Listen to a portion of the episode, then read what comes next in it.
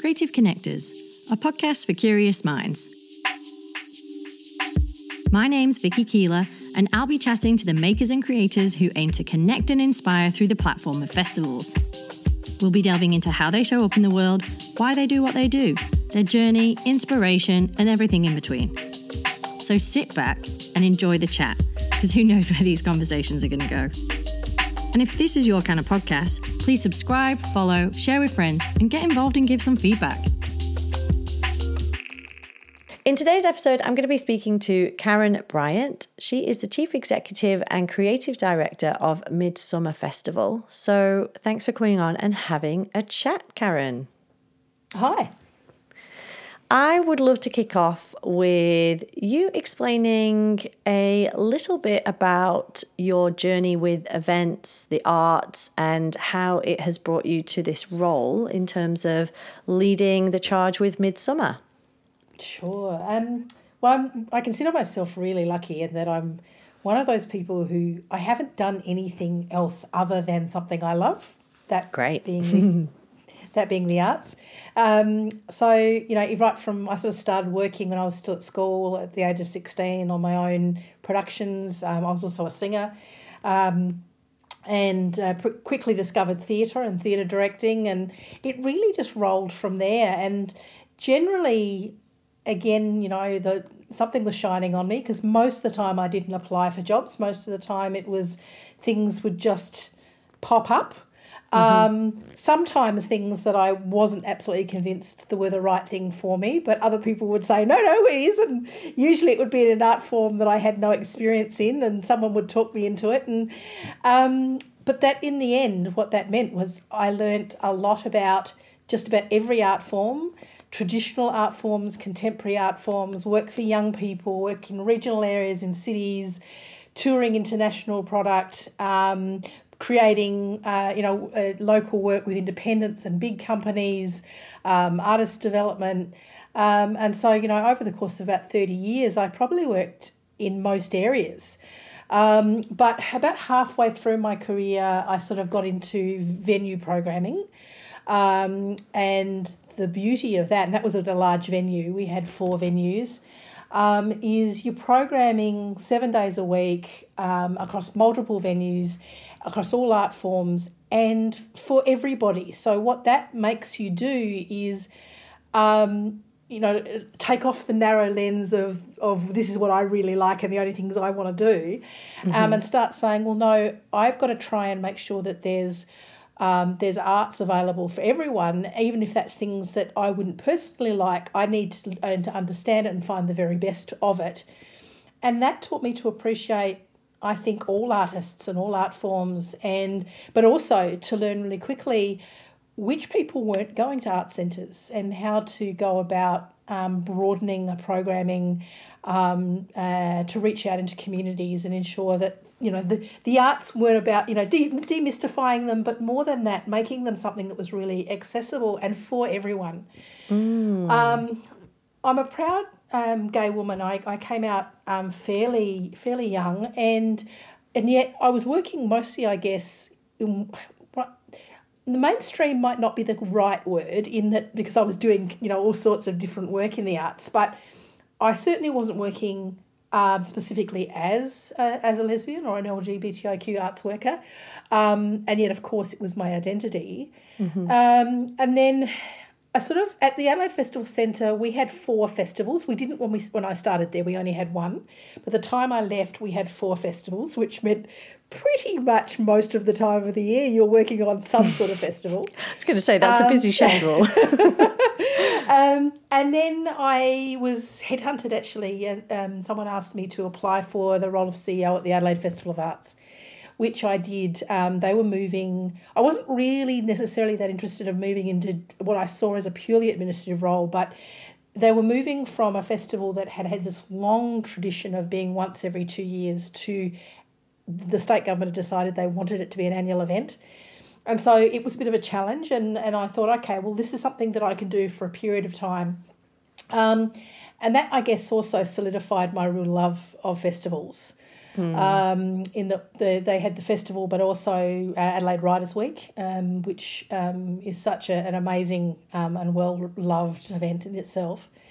Um, and then my partner wanted to move to Melbourne. We were considering that, and, and Midsumma came up, and um, and at that time, it probably wasn't something that had been on my radar, and I certainly hadn't necessarily thought about specifically working in you know, in a, um, a festival which was focused on LGBTIQ.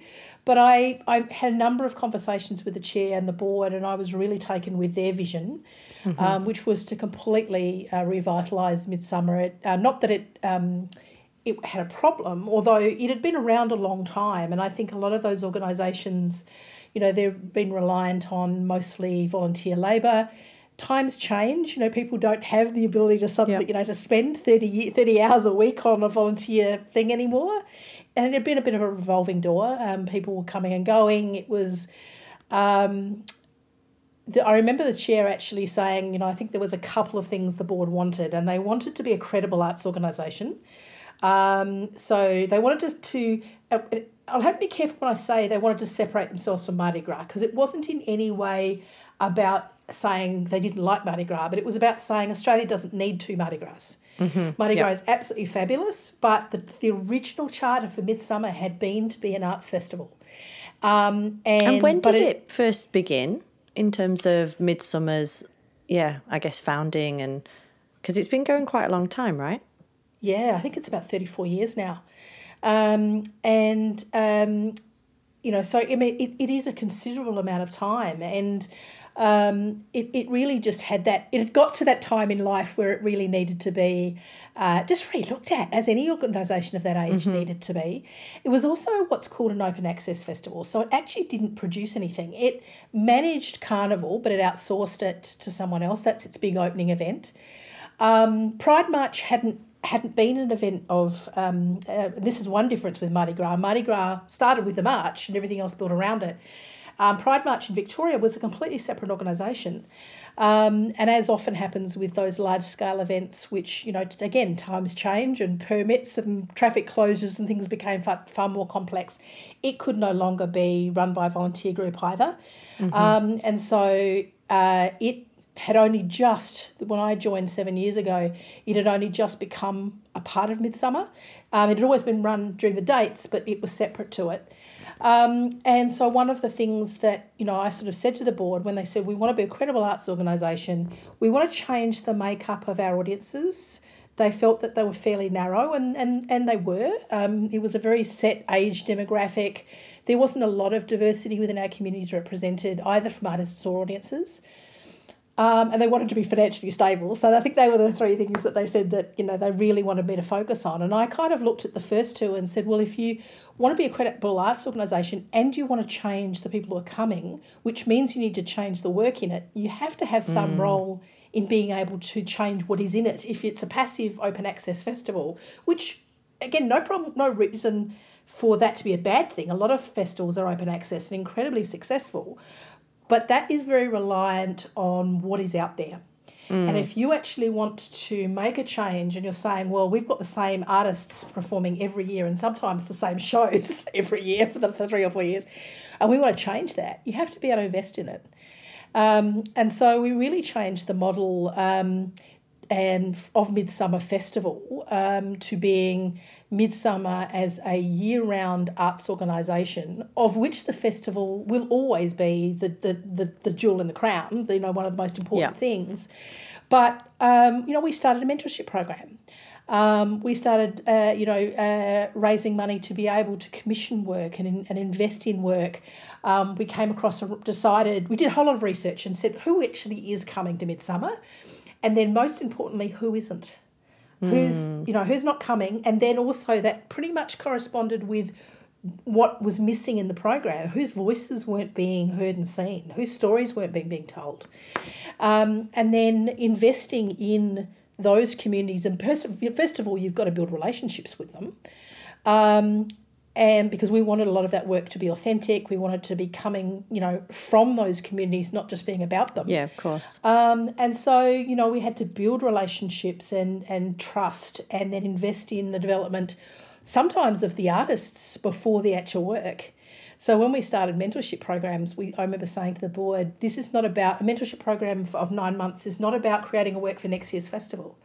It's about investing in artists and their voices and their unique stories, um, and developing the skills that they want over this nine months. I guess like building a platform together. And, Absolutely, yes. You know, uh, allowing more awareness to come out of that, so then Yeah, more yeah. artists want to be on that platform.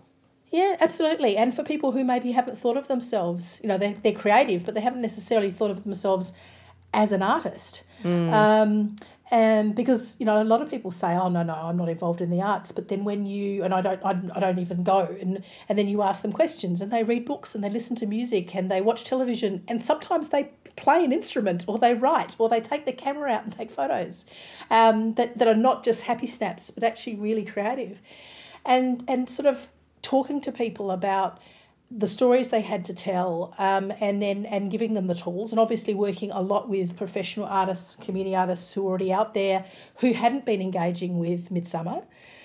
Um, and then you know realizing a lot of these things were going to take quite a considerable amount of time. So for example one of the first things that i wanted to do i'd done a lot of work with disabled and deaf hearing impaired neurodiverse artists and audiences in other work that i'd done and I wanted that to be part of you know looking at the the intersections between LGBTIQ and disability, um, with LGBTIQ and families because there wasn't a lot of fa- families, particularly with young children, weren't seeing their they weren't seeing their lived experiences.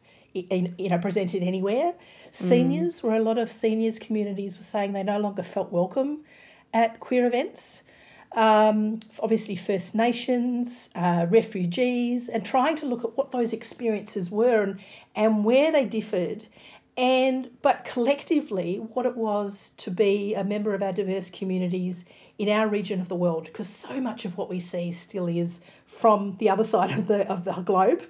Um, And really trying to say, well, let's talk about our own stories and our own uniqueness and and the incredible richness and diversity that that is. Um, and then within that, learning very quickly that, you know, it's every step opens up, you know, a multitude of different directions. So when I said disability, for example, we started with deaf and hearing impaired. Um, and the work we need to do with that community was very different to the work with sight impaired, um, wheelchair accessibility, um, autism and neurodiverse. So we've worked really hard with a whole range of different communities, but every single one of those strategies has to be um, unique and authentic in itself. I was going to say because you know when outreaching and taking on such a large like task, shall we say, in transforming or evolving Midsumma. I'm sure, yeah, there's just so many intricacies when dealing with so many different types of communities and individuals and cultures. And, you know, everybody has different opinions, even within those um, subgroups, shall we say. So I can imagine it would have been quite a challenge um, in terms of how niched down and detailed your work and your approach would have to be with each of those subgroups. Yeah, and I think it's a, that thing of being able to really listen and understand that there is no one approach um, that works for every community. And that sounds really obvious, but it's much more nuanced than that. In that, um, you know, some communities, what they need to feel safe will actually disempower and sometimes not include another part of our community. Um, and so, you know, you're always, um, and, and our attitude is always being we're not taking chairs away, we're bringing more people to the table. But it is our responsibility to do that in a in a way that's we spend the time trying to make spaces that are comfortable and safe and authentic for everyone as much as possible. Um, and you know that certainly um, you know what I've seen is the growth in audiences, and it has been incredible. Um, you know our um, attendances. We had a record attendances in the twenty twenty three festival, both in terms of our free events and ticketed. Um, Great. and you know it's That's amazing off the back of COVID as well, given the events industry has been hit very hard post COVID. So that's incredible. Yeah, we'd been on a pretty pretty good um, growth. Um, we managed to get the 2020 festival over three weeks before COVID hit, and oh, up to that nice. point, the 20 yeah, it was, it was really lucky. Um, the 2020 festival for us at that point was the highest attended we'd ever had, and it was mm-hmm. the biggest in scale. Um, so you know, it felt like we had this incredible momentum, and then COVID hit, and it, it really I mean it took the wind out of everyone's sails. But you know, um, we're not particularly well funded, so a lot of the what we have so six percent of our total revenue each year um, is funded by core grants from the from mm-hmm. governments. We have to raise the rest from project grants, but also from uh, event revenue, from sponsorship and partnerships. That's a lot to raise. And so when you suddenly are in a situation where you don't know if you're going to be able to run an event or not, and yeah. you are so reliant, like it's not like you can kind of go, oh, well, we'll just go back to our core because our core required the events to happen. So it was really tenuous for a couple of years there we actually managed to do an event every year. I think we were probably one of the only festivals that managed to do a live event every year. We had to keep changing dates, we had to do fairly scaled down things, but we were able to do something. And then by um, back to our usual dates in 22, and then by 23, um, you know, it just was in- incredible. We had um, a you know huge increase. I think it was a, a, 66% growth since when I came on board, when the festival wanted to um, sort of regenerate. Um, yeah, but wow. in, in total, um, just absolute record breaking um, uh, box office attendances, numbers of events, numbers of people who marched in Pride March. It was just like everything, just, you know, it, everything was just obviously people were coming out and really wanting to engage, but they were coming from all of those different diverse groups. Mm. And I think that's why um, we've seen the growth, but why also we've seen such an amazing quick pickup again after COVID is, you know, our um, the engagement and the relationships with so many different communities. It becomes something that's really important to them. Mm. Yeah, well, I guess they're they're being represented, so mm. they feel seen and feel heard, and and equally inspired by those that represent them and their groups, but also then equally inspired by other groups and and I'm yeah. sure it and comes with its challenges in terms of yeah, groups yeah. meeting and and uh, you know colliding. And it certainly doesn't mean that you get everything right. Um, you know, it's new territory um, when you're working in intersections and bringing pe- mm. different people together, and many people who have um, are triggered um, uh, very easily because of um, past experiences. Um, and, and, you know, there are some people, for example, who don't think that workplaces should um, be involved because they see it as corporatisation we've tried to look at those things in really different ways and said i mean we do have sponsors but when we have sponsors it's all it's through their pride networks and it's through the employees in those organizations that are members of our community mm-hmm. because you know about i think the last research that was done in victoria showed that half of our communities still feel that they can't be fully out at work and so you know what what we sort of say is we're trying to let people tell their stories and their pride and get involved from whatever parts of their life is most important to them. And for some of them, it is about their workplaces, and some it's their sporting groups, mm-hmm. um, some it's their families. Um, um, and, but it's about finding all of those different diverse ways that people can be part of Midsumma and um, and have it as something that's not just meaningful for them, but actually brings about positive change in their life and hopefully in their extended communities. Yeah, and create that ripple effect. Yeah, absolutely. So currently now, is it a combination of like Midsumma Presents as well as the open access? Is that sort of yes, equal yes. parts and part? Absolutely. And if we get it right over time, what it means is that if we're investing in the areas and the voices that aren't being heard, as they become stronger and able to self present, then we can focus on other areas. Mm-hmm. So, about 80% of our events each year are open access. They are coming directly from yeah, the community. Um, we, that doesn't mean that we don't do anything other than put them in a program. We spend a lot of time working with producers and venues and trying to build their audiences, um, not just for three weeks a year, but um, the ultimate goal is that their works can be, you know, they, they can create um, more and more programming and more opportunities for LGBTIQ artists all year round. But there's also social events and sporting events and a whole lot of other things that the community engage in and, and develop around um, our arts program, which which just makes um, it a, an opportunity for people to really get out and about and completely immerse themselves. Mm. Um, and um, and then you know about that twenty percent is what we produce, commission ourselves. Sometimes that's something that might have arisen from a mentorship. It might be with a partner organisation. Um, because we want to see the work of our communities and the stories of our communities, you know, in every type of venue and, and opportunity possible. Mm. And I mean, just to provide context for anybody who is not aware of Midsumma, your main kind of uh, summer programming, it's 22 days, if I'm correct. Is that right? It is 22, a couple of years it's been 23 when there's just mm-hmm. happened to be one really amazing event that that's that is on the Friday night before we normally open or something like that. But yeah. but yes, it's usually 22 days and, and it can be, you know, up to 245 different events over that 22 days. Yeah, so which is it's, it's mammoth.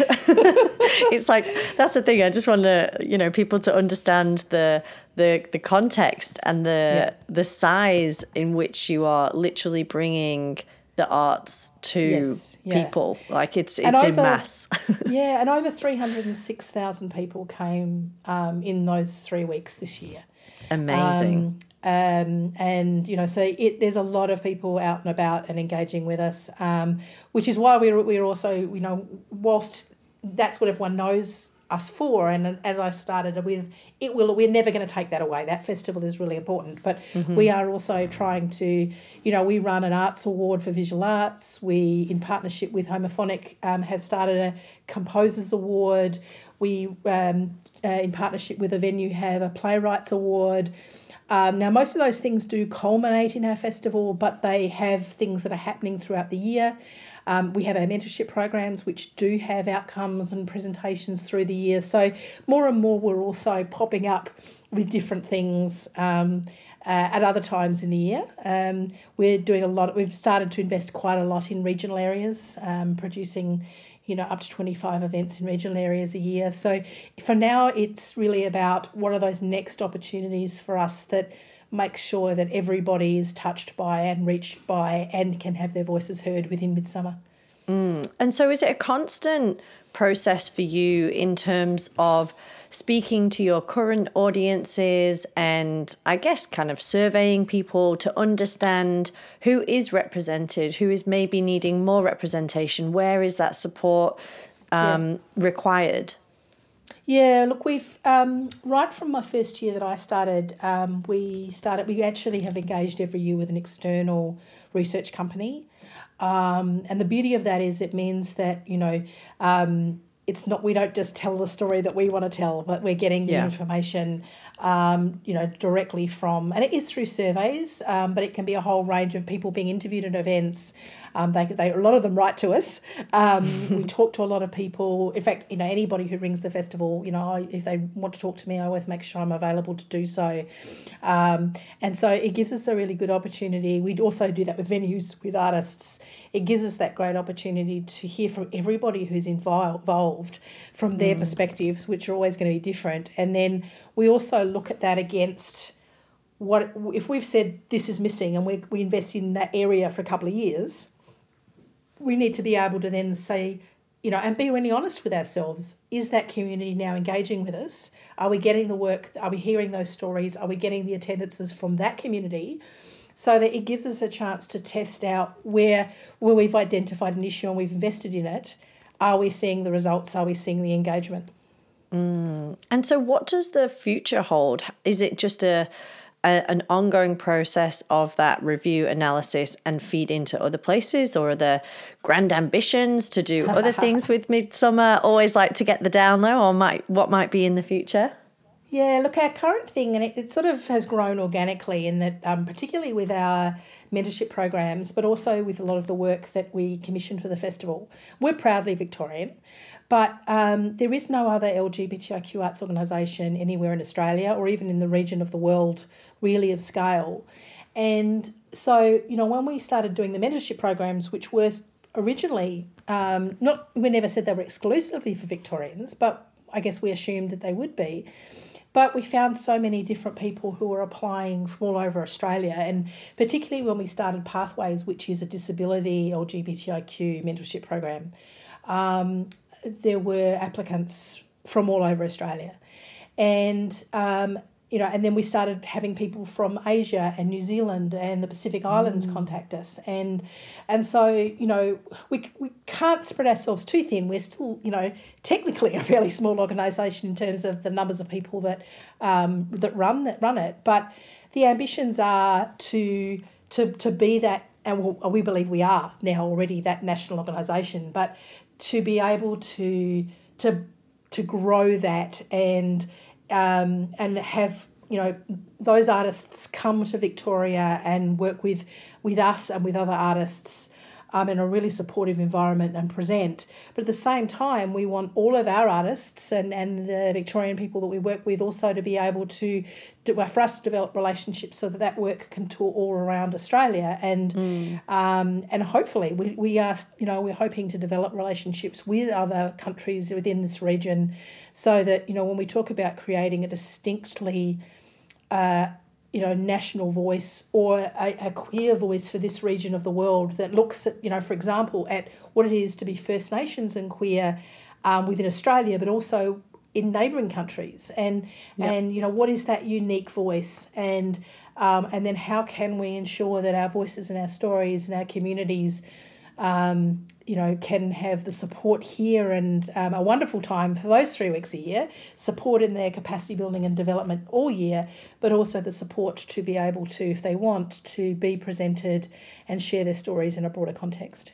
Mm, well, it, it seems like you're creating an amazing blueprint, which is seemingly working very well in terms of growth and attracting new audiences and helping them to feel represented. So, yeah, it seems like a, a an epic blueprint that you're creating that could hopefully be uh, transferable to other countries um, and be looked at as a model to use, whether that is under a Midsumma umbrella or it's a, a different umbrella, I don't know. But um, you're clearly doing something great here, and the communities are responding positively to it. So Thank you. it would be amazing to see it elsewhere.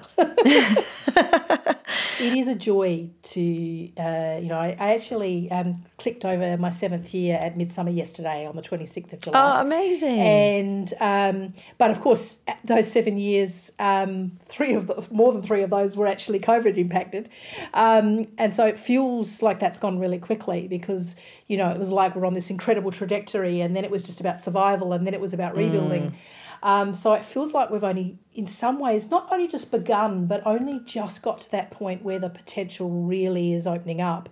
Um, but we're seeing, you know, that that increase in trans and gender uh, gender diverse representation, um, culturally diverse people of colour. We've had the most amazing engagement with refugees and and in fact there that's one of those things early when you talked about having to to, to adapt to what you can offer. One of the things that we started off always saying was we don't speak on behalf of our communities, they're diverse. We, um, we create a platform for our diverse communities to have their voice. Mm. And then we did some work with a, a, a couple of different um, groups of artists from different refugee backgrounds who had come from communities where their, their lives were in danger but they had families still, you know, in those countries. And so they were saying, well, no, we can't be identified and we can't stand up and talk at the beginning of our exhibition or our show. Um, yeah, right. You know, and so it was that thing of having to be able to go, okay, it, it doesn't naturally feel good to me to stand and speak on behalf of an artist. I'd rather encourage them to. But in those circumstances, you find a way to honour that and represent them in a way that is safe for them. Mm. Um, and you know all of those learnings it, it is a place where every day i think myself and every member of the Midsumma team feel like we learn every day. Um, you know so uh, in the last festival over 35% of our audiences identified as disabled neurodiverse deaf or hearing impaired. Um, and that's taken time and trust but also a lot of learnings for us. Um, because true access engagement with those communities is not about whether a wheelchair can fit in the door. um, or whether you have an Auslan interpreter, you know, and and everything that you do, um, there is always something that someone says, ah, but if you'd done this, it would have been easier for us. And so Yep. every year we learn a, a new way of doing things, um, you know, different ways of empowering communities so that they can lead their own programming and tell us which stories and which artists they want to be heard within their communities. Um, and so, you know, it is about um, trust both ways. We want people to trust us, but we also have to be able to trust those communities to be empowered to take control of, of elements of the program and, and own them. Yeah, of course. I'm curious, what are some of the obviously learning is a wonderful gift in dealing with so many different communities, but what have been some of the highlights or the things that you love the most about your job or memories that you'll never forget? Oh, look, it, it does vary. Um, there are certainly certain things that have stood out to me. Um, and, and some of them have been a lot about those intersections. Um, One uh, was a young Sudanese poet um, who came to mind, and and um, you know, and speaking to him um, through the work that we were doing with uh, that uh, with uh, the group that was putting together a, a, a group of works and, and his own writing and performing them. Um, and he talked about that difficult difficulty of, you know, coming from a community where he hadn't felt accepted, but he also didn't want to lose. He wanted to be a proud leader and a proud masculine leader within the Sudanese community here in Victoria. Um, and he was having to try and himself reconcile being out and gay and not wanting to lose the ability to be able to be um, uh, that that proud masculine leader in his community that he wanted to be. And a lot of these things are ongoing journeys. They're not resolved, you know, quickly. But to be part of part of those conversations and part of those journeys. Another thing that came to mind was one of the early um, panel discussions that we did around uh, uh, transgender, and um, very quickly. Um, uh, I was facilitating. We had a, pa- a range of panels, and there was this woman who was sobbing almost from the beginning at the, f- the front of the audience.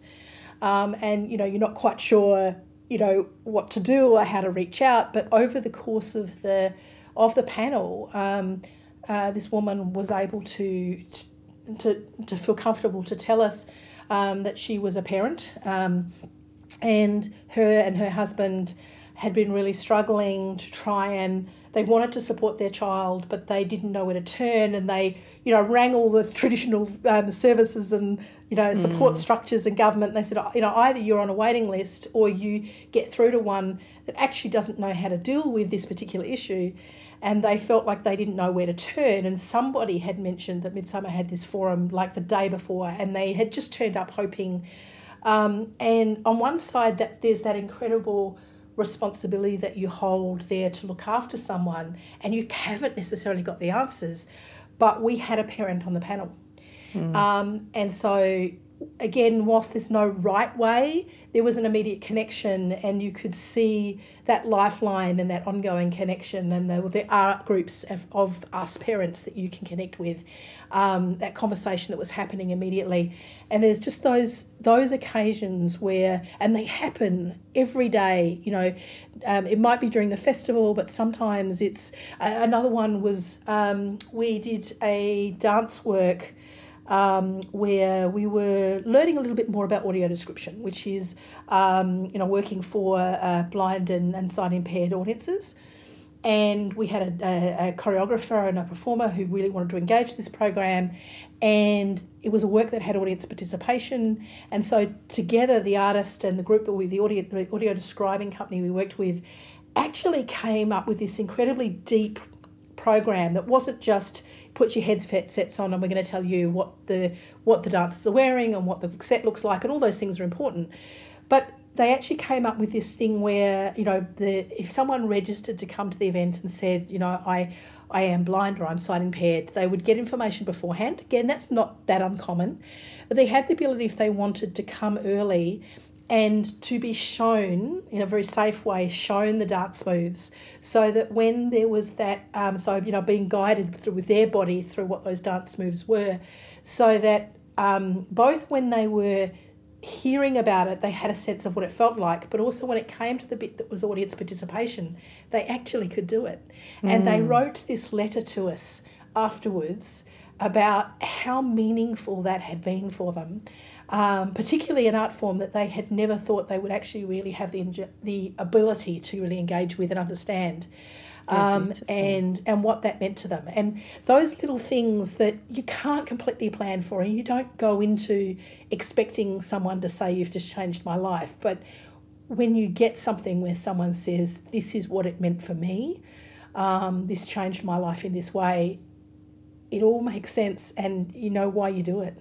Mm. Those are incredibly impactful and touching stories where yeah, it's it, it can be life changing for someone, and I think that's a resonance that plays out for almost everyone who works in events. It's the joy yes. of knowing that you make a difference, and that difference can be joy and um, you know freedom, or that could be for somebody you know like experiencing something that they never anticipated that they'd be able to, or feeling safe, or feeling seen, or feeling part of a community when maybe they felt isolated before, and it is one of the, you know, just beauties of events and festivals and bringing people together and creating this sense of community when we we do live in quite a disparate world probably more so yeah. now than ever before but it's important to make sure that we we have these opportunities to con- come together to celebrate to congregate and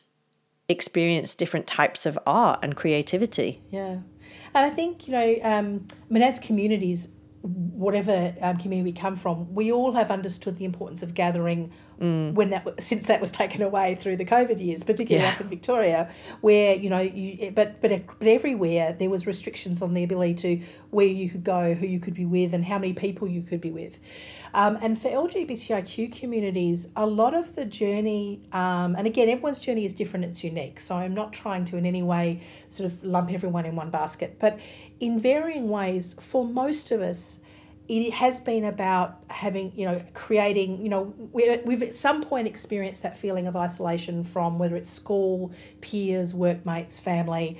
Um, and the journey is about finding our own constructed families and communities. Mm-hmm. And so, and often so much of that comes from venues and events. Yep. And so the, the, the double whammy for LGBTIQ communities when that was taken away was extreme. Um, and um, and so you know we which was why we worked so hard to find ways to still do live events, still do things online as well, but not go. Uh, let's make everything digital. We just mm. find ways to bring people together in safe ways, and then as we've been able to over the last you know two years, start rolling back out to those mass gatherings um, in ways that people do feel safe, um, where you know it, it is about celebrating what that gathering means to us um, mm. because personal connection is well it's really vital to everybody but i think our communities have certainly really uh, acknowledged deeply within what it means to us mm. yeah yeah, I mean it's a fundamental human core need, isn't it? Yeah, really. Yeah, it is. but yeah. we forget about we. Well, sometimes it can be forgotten about. Given how long you've obviously been with Midsumma, I, I love that it was your uh, anniversary yesterday. um, have there been any key trends or changes that you've noticed in that time? Um, with the event or with culture and the groups and this and society as a whole that you've found quite interesting or prominent? Beyond COVID? um, look, I think you know certainly um, for us, a big part of it was seeing the the spread and involvement of so many different communities where it wasn't just Midsumma that was missing that. I mean, there was actually a research project that came out, I think only a couple of weeks ago, just about the arts that still said that most arts organisations, and this, this, I think that this is a bit extreme because I know most arts organisations worked really hard to, to diversify the audiences, but what it was saying is that the arts are still quite a long way behind. Um, you know, not being just middle aged and white. Mm-hmm. Um, but certainly with the work that we've done is, you know, we've we've just seen and and a lot of the different communities and cultures that we work with, it's not saying that they're suddenly doing art. They were doing it anyway. Um, and a lot of them were actually, you know, uh, much more engaged in cultural activity, way beyond maybe the rest of us. But, um, but the interconnectedness and the, the breadth of the way everybody started engaging together certainly is a trend that I was seeing pre COVID and then post COVID. I guess one of the downsides, and there always is some, is that you know the industry and the venues are still really suffering from COVID. Yeah. Um, most of us, the financial impact, you know, it's it's something that's going to be around for 10, 20 years. Um, and uh, and you know if if any, if any of us had money in the bank, a lot of it was wiped out just trying to survive. And um, uh, you know, and a lot of the independent artists that used to necessarily maybe being presented by some of the major institutions and other organisations, when those organisations have had to pull right back in terms of what they've been able to do, there has been, there was and still is less funding available from councils and venues. And so I have seen a lot less um, independent artists having investment and support from other groups. Mm-hmm. And I really hope that that's something that um, that is short lived as as we all you know um, grow in strength post COVID um, because the you know it's it's meant that um, you know there's been a lot more people coming to us needing our help too. You, you mentioned earlier about how many people are doing open access. The, there's been a lot more people who would normally have presented in open access with the support of a venue and maybe a council coming to us saying, well, that's not there anymore. Yeah. Um, and um, you know, and it is so important that we we still have the independent sector and and because a lot of those people are parts of marginalized small communities that you know they're not working full time for a theatre company or a dance company. Um, and but their stories are rich and unique and important um, and finding ways to ensure that you know those those people because we do believe people should you know that, that, that they, they should be being you know getting remunerated for the work that they do and um, trying to find ways to, to not only have people be helped, to have their voices held and, and um, promoted, but, you know, to do so in a way that also, um, you know, helps them pay their bills. Yeah, of um, course. So, you know, for example, when we talk about um, box office, so the box office for last festival, um, which was over $1.2 million, um, and it was a a 95, almost 96% increase since the 2017 festival. Um, all of that pretty much goes directly into the hands of artists and venues. Mm. You know, mm. not to Midsumma Amazing. And and those things is really important because it means that what we can what we're trying to do is stimulate and create platforms, but but seeing the benefits of that going directly into into the hands of the people who essentially make the stories and the work absolutely incredible work that you're doing. Is there anything that you would like to see more of? Obviously, more attendance is always great and more funding. Um, but yeah, if you could call out to audiences and say, you know, this is how you could help communities or what we could be doing better within the arts community. Is there anything specific for you? Yeah, probably a variety of things. If someone's already someone who identifies as going to the arts, um, I'd love to say to them, you know, take a risk, go and see, you know, yes, you, you know, there's probably the same artists and the same things that you go and see most of the year. Um, take a risk and go see something that you wouldn't necessarily see because, um, uh, or hear or listen to or vi- or uh, you know, in terms of visual arts, you're going to to view, um, because often it's it's those things that you wouldn't necessarily do that bring the greatest um, exploration and journey, um, and you're supporting new people and new voices. Um, uh, I'd love to see, I guess, as a nation, us um, understand and celebrate the importance of culture more. I think mm-hmm. still as a um, and I love my sport. I'm I'm very much someone who you know loves going. I don't participate in sport a great deal, but um, my body doesn't stand up to that anymore. But um, I love going to the to sport. But I do think as a nation, we've still got a long way to go to really embrace um, and I guess uh, open up the term art as, as not something narrow and something um, that's you know about high culture, but something that's actually inherently important to everyone's lives and this thing that will be you know remembered by it's um, you know I often talk about the importance of stories and that's what art is art mm. is about mm. stories that um, you know it's it's the way we remember our past. It's the way it's the keeper of our history. Yeah. Um, it's the way that we celebrate our present and question, but it's the way we make changes for the future. And culture, you know, the arts and culture that has been true of communities um, and cultures for millennia all over the globe. And I'd love to see more people feel like it's for them to engage in and that their own stories are just as important to be heard and to be captured and shared. Um, and and to listen to other people and and to truly um, and I think that that's part of that sort of also branching out and that interconnectedness of difference and diversity Yeah. where you know we don't need to fully understand and we don't need you know one of the things i often say is nothing's black and white or right and wrong because a lot of our communities do have very different needs and, and often will disagree about things. And that's okay because that's what makes a really rich um, uh, ultimately rich community collectively. And you know i think that the the work in arts and culture and festivals and is is a way for more people you know, each year, each decade, each generation to come to understand and appreciate um, the richness of other people.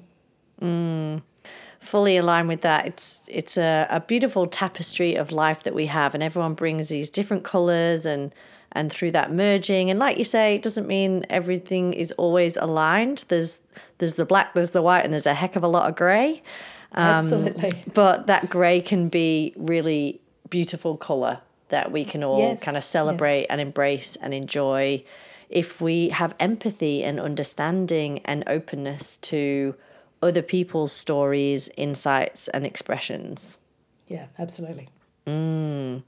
I'm curious. Uh, I'm, I am conscious of time, but um, given you started out obviously very immersed in the arts world, do you are you always behind the scenes now, or do you find yourself uh, telling stories and creating and and being more on the front side of things, if ever?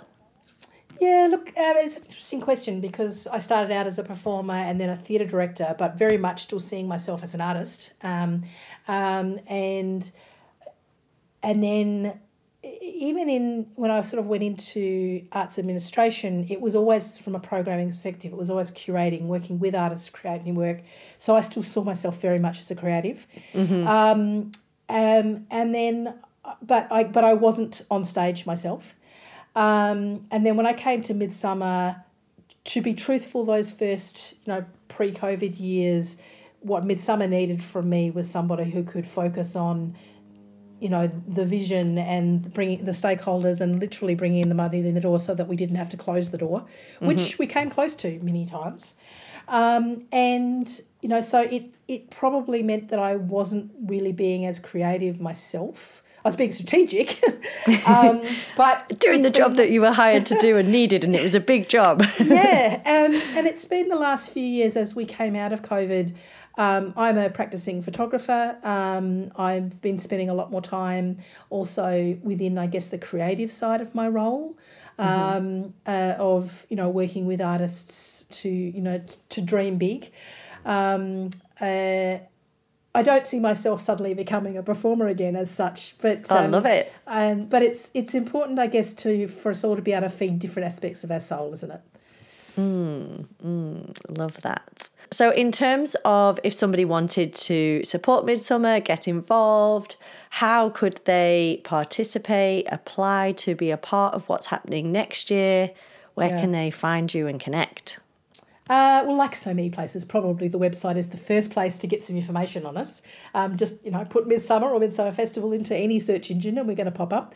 Um, but to, there are many ways people can get involved. So you know, there are people who are patrons, um, who are donors to the festival and support us. But as patrons, they also become part of our family, and I take them on a little bit of a behind the scenes journey, particularly in the lead leading up to and throughout the whole festival. Um, so that they feel a little bit, um, you know, they're, they're inside the tent and they get a bit of a, you know, that behind the scenes perspective. Mm. Um, obviously, performers, um, audiences, we have event registrations at the moment. So people who have um, events that they uh, would like to uh, to present um, can register an event. They can ring us up and talk to us about it. Um, we have some uh, people who've got events but haven't got venues. We've got venues that don't have events. So sometimes, you know, our role there is to play matchmaker and bring people together. Be a little Tinder. Um, yeah. um, and, but then, you know, there are uh, there are people who will give it, give me a call or send me an email and say, you know, I have uh, I'm just starting out a Pride network in my workplace. How can Midsumma help? um, or um, you know, and you will get the some that just say they just want to sponsor, but but more often than not now it comes from an employer who says. Mm-hmm. I, I want to make change in my workplace and I want to get us involved in Midsumma, and how can we do that? Um, obviously during the festival itself we launch our program in late november so for audiences they'll be able to hear about all the amazing events at that point. and you know and i always say to people it's a bit like choosing your own adventure completely immerse yourself over those 22 days because every single the difference between seeing work in a festival and seeing that maybe that same event you might see five or ten works over a year which is still really good to do but when you see them over a short period of time and you know, you've been to see a show by a different part of our community the day before, and you're going to see an exhibition the next morning and another show the next night. And the conversation and the way that you look at all of those is different and it's richer because you have context you have this this story that each part becomes a bigger part of because they even if those artists don't know each other and the work is about different things somehow they interconnect and they tell a broader story for you and so I, I always sort of say to people, you don't need sleep over those 22 days. Just completely immerse yourself and see as much as you can, particularly at the moment when there's been so many independent artists whose livelihood was taken away for a number mm. of years and who have been struggling to to get back into it. Um, and um, you know, as a as a country, I think, and a community, we really want to see those stories being told and heard long into the future. Mm. I feel like people could almost use it as a summer advent calendar of art. So just go to go to one thing every day. Absolutely, I know I do. Usually three or four or five every day, but but that's a different love story. It. Absolutely yeah. love it. Amazing. Well, yeah, thank you for obviously doing what you're doing. And there's an incredible amount of people and communities who I am sure are eternally grateful for you bringing and making art more accessible and more diverse um, for them as individuals and for communities. And thank you so much for finding the time to come and chat and, yeah, allow people to learn more about Midsumma and the vast amount of shows and uh, events that you are putting on in Victoria. And hopefully, yeah, we will just see that continue to expand across Australia and who knows, maybe even further. Thank you very much. I've really enjoyed chatting with you. Amazing. Well, that's a wrap. Excellent.